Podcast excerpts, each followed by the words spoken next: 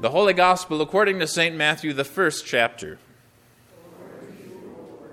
This is how the birth of Jesus Christ took place. His mother, Mary, was pledged in marriage to Joseph. Before they came together, she was found to be with child by the Holy Spirit. Joseph, her husband, was a righteous man and did not want to disgrace her, so he decided to divorce her privately. But as he was considering these things, an angel of the Lord suddenly appeared to him in a dream and said, Joseph, son of David, do not be afraid to take Mary home as your wife, because the child conceived in her is from the Holy Spirit. She will give birth to a son, and you are to give him the name Jesus, because he will save his people from their sins. All this happened to fulfill what was spoken by the Lord through the prophet. Look, the virgin will be with child and will give birth to a son, and they will name him Emmanuel, which means God with us. When Joseph woke up from his dream, he did as the angel of the Lord had commanded him. He took Mary home as his wife, but he was not intimate with her until she gave birth to her firstborn son, and he named him Jesus. This is the gospel of the Lord. Grace, mercy, and peace to you from God the Father and from our Lord and Savior Jesus Christ. Shame is very powerful. Being ashamed, being under the power of shame, is so unpleasant, we all try to escape it, if that is at all possible. So we try not to let anyone see and if some evidence of wrongdoing comes to light, it's awfully tempting to lie. No, I didn't do that. And since our fellow human beings are not God, those lies work, maybe even most of the time, especially if you get good at lying. But sometimes the proof for the shameful deed is overwhelming. There's no denying it. The perpetrator was caught in the act. Or, in light of what we heard this morning, the woman got pregnant. How are you going to explain that? There's only one way for a woman to become pregnant. And if Joseph knew that he couldn't be the father of Mary's baby, then some other man must have been. Mary's pregnancy appeared to be incontrovertible proof that something shameful occurred.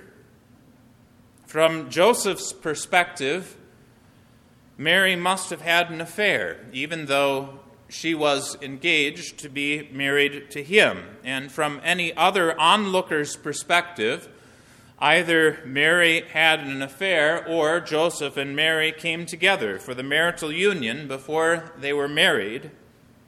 Either way, something shameful has happened here. The truth of what actually happened sounds a little far fetched, in fact.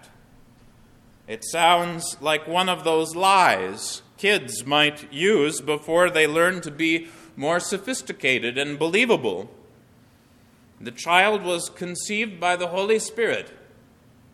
Yeah, right, the worldly wise would say.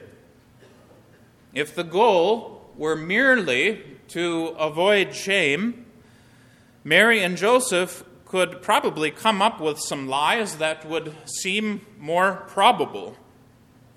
They could claim, for example, that Mary was raped. Then, at least, she would have gotten some sympathy. But Mary and Joseph were different. They didn't handle shame the way most people do. That is to say, they weren't ashamed.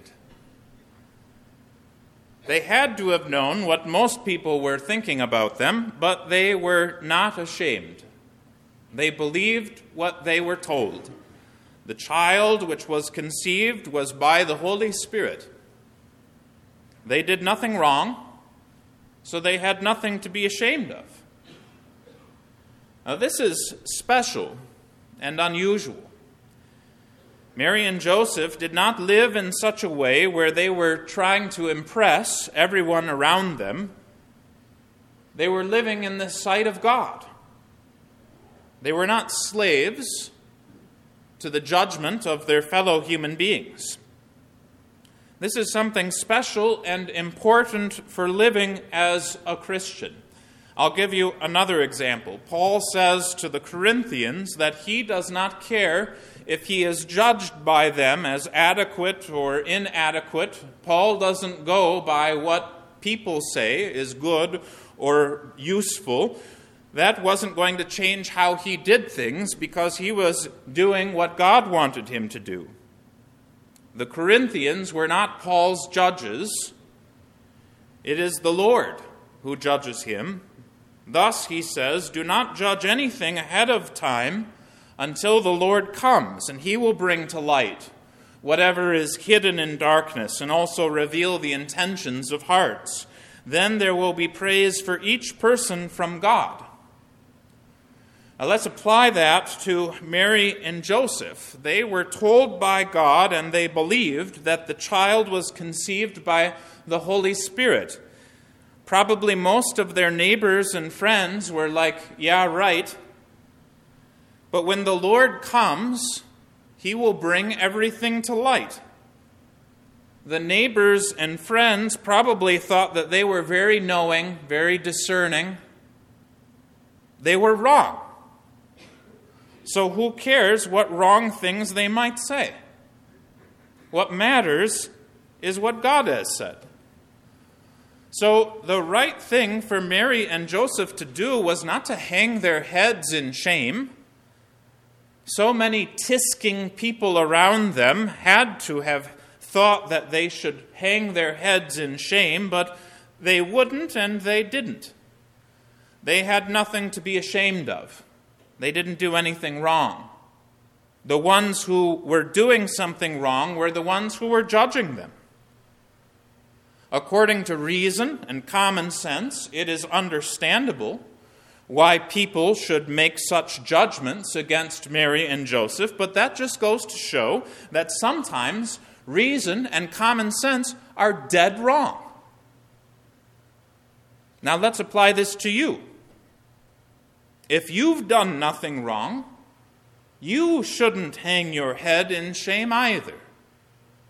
That is to say, if you've done what God tells you to do in the Ten Commandments, if you've acted uprightly in God's sight, then you shouldn't be ashamed when other people judge you.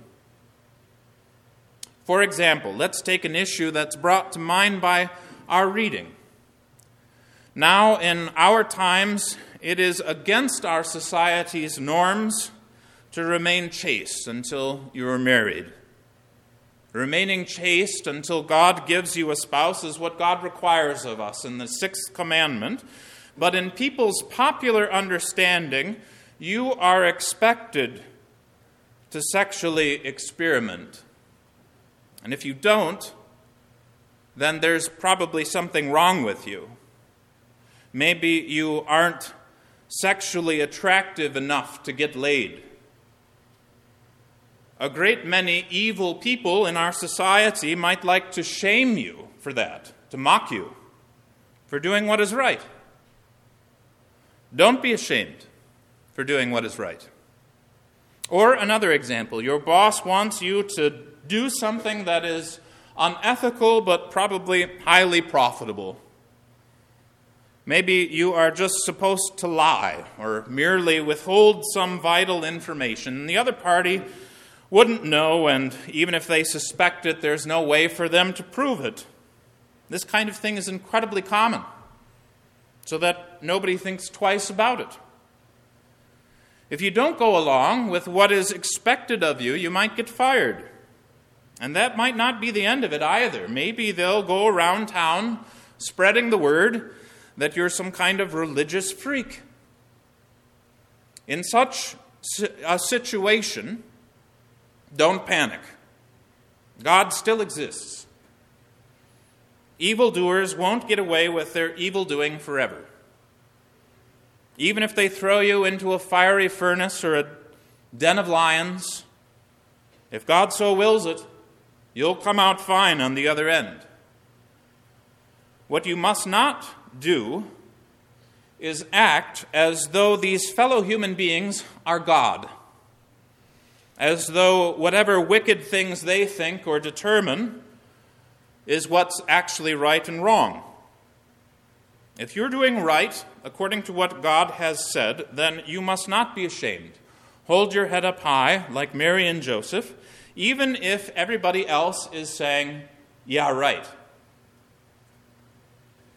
But we should deal with how we should handle the other side of shame, too. Unfortunately, very few, or probably none of us, are like Mary and Joseph. We're not blameless. According to what God has said, we should be ashamed. And how should we handle shame when we're deserving of shame? The proper way to act when we are guilty is also very strange in the eyes of unbelievers. If we are guilty, then we should plead guilty. If punishment is due, then let the punishment come. Let us confess our sins and receive absolution, that is, forgiveness from God. What is best is to put yourselves into God's hands and let His will be done. Here we actually have to unlearn something we learned in very early childhood. As just a tiny tyke, you learned that if you lied, you might be able to get away with stuff. You could simply say, I didn't do it.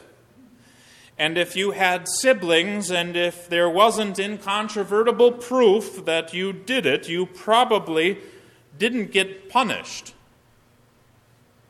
In this way, you are rewarded for lying. Judgment and punishment are terribly frightening things. They remain terribly frightening things for adults. In order to escape these frightening things, we can lie so as to avoid them. If you lie, at least you have the chance of escaping punishment. If you admit what you've done, there's no escaping it. Punishment is guaranteed. And plus, not only that, you can't make an argument for yourself that you're not really shameful. You have to admit it and you fully own it. Yes, I did this shameful thing. The devil would like to keep you being afraid of shame and punishment your whole life through. The devil would like you to stay in the dark so that nobody knows what you've done. The devil says, You'll be safe here in the dark where nobody can see you. The one thing that you can't do, so far as the devil is concerned, is to say the truth. If you say the truth, the game is up. Lies are your best friend. Lies keep you safe. Lies keep you unpunished. And the devil wants to keep you in this state your whole life long until the time of grace is over. And he's remarkably successful in this endeavor because it's the very thing that we all want to do in the first place. It's what comes naturally to us. It's easy and appears to be the vastly safer option. But it's not the safer option because then you will never be free of the darkness. You'll never be free of the shame. You'll never be free of the punishment. Pluck up your courage.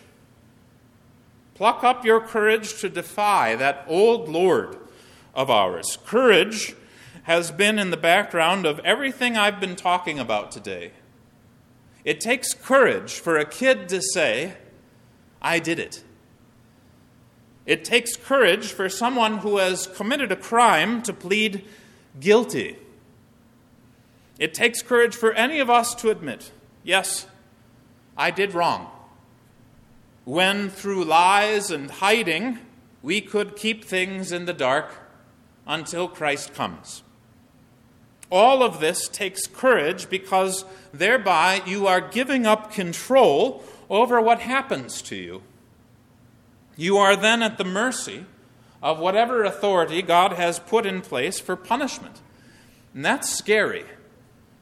It is scary to leave the darkness and to come into the light of God's truth. But here's the thing God's light is good. God's light has always been good, and it is good now, and it will be good forever. And now, during this time of grace, God's light is also healing and life giving. We still have time to repent. The devil wants us scared to death of the shame, scared to death of any punishment. So, by all means, lie your head off so as to avoid such things. And he will say you're better off dead than having the wrong that you've done come to light. Well, know this he is a foul, stinking, and especially pathetic liar. He is so pathetic. The devil does not have the power that you think that he does. The only power that the devil has is his lies. He has to have you believe his lies, otherwise, he has no power. He can't keep you safe. He lies when he says that. He ultimately can't even keep you in the dark. He's not God. And the truth is is that God is not some ogre who hates you. What more does God need to do in order to show you what his intentions are toward you? He sent his son, his dearest treasure, to become incarnate in the womb of the Virgin Mary by the power of the Holy Spirit. Jesus is Emmanuel, that is, God with us. His name is Jesus which means the Lord saves, because he saves us from our sins. Jesus was humiliated. Jesus was shamed. Jesus was punished for your sins and in your place. He rose from the dead, thereby showing us that this vale of tears, this world of darkness, is by no means the only life that we have. There's a new life that is ahead of us where there is no darkness, no shame, but only God's love. And that love of God is already present here and now among us sinners, beckoning us from the darkness to live in the light. It is telling the truth that breaks the power of shame. If you don't tell the truth, shame is always going to be hanging out there at your elbow, ushering you back. Come on, come on back, come on back to the darkness. Telling the truth breaks the power of shame. Telling the truth has two parts. First, that we confess our sins. And let's admit, yuck. That seems only to amplify the shame. But then, second, that we receive absolution. That is forgiveness from God Himself. We all know that our sins are real Understand this also Jesus' suffering and death are real too. The forgiveness is real, it's God's forgiveness. It's just as true as your sins. No, the work of Jesus is truer than your sins, more powerful, blots them out. So if God forgives you, who cares what other people might think or what the devil thinks? They want you to stay guilty and they want you to be ashamed and they want you to hang your head. No, it is God who judges you. And in Christ, He has forgiven you. That's the truth.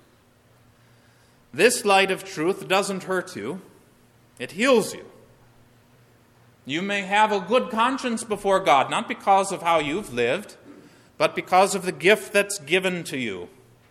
Jesus is your righteousness. God's light is always good, even if it's a little scary.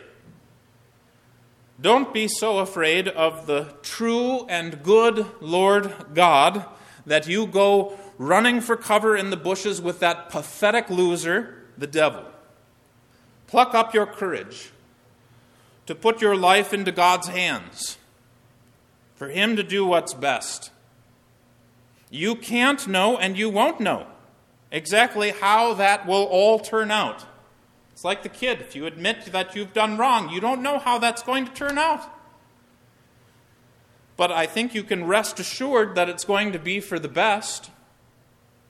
God is for you in our Lord Jesus Christ, He's not against you. He'll bring about what's best. The peace of God that transcends all understanding, keep your hearts and minds in Christ Jesus. Amen.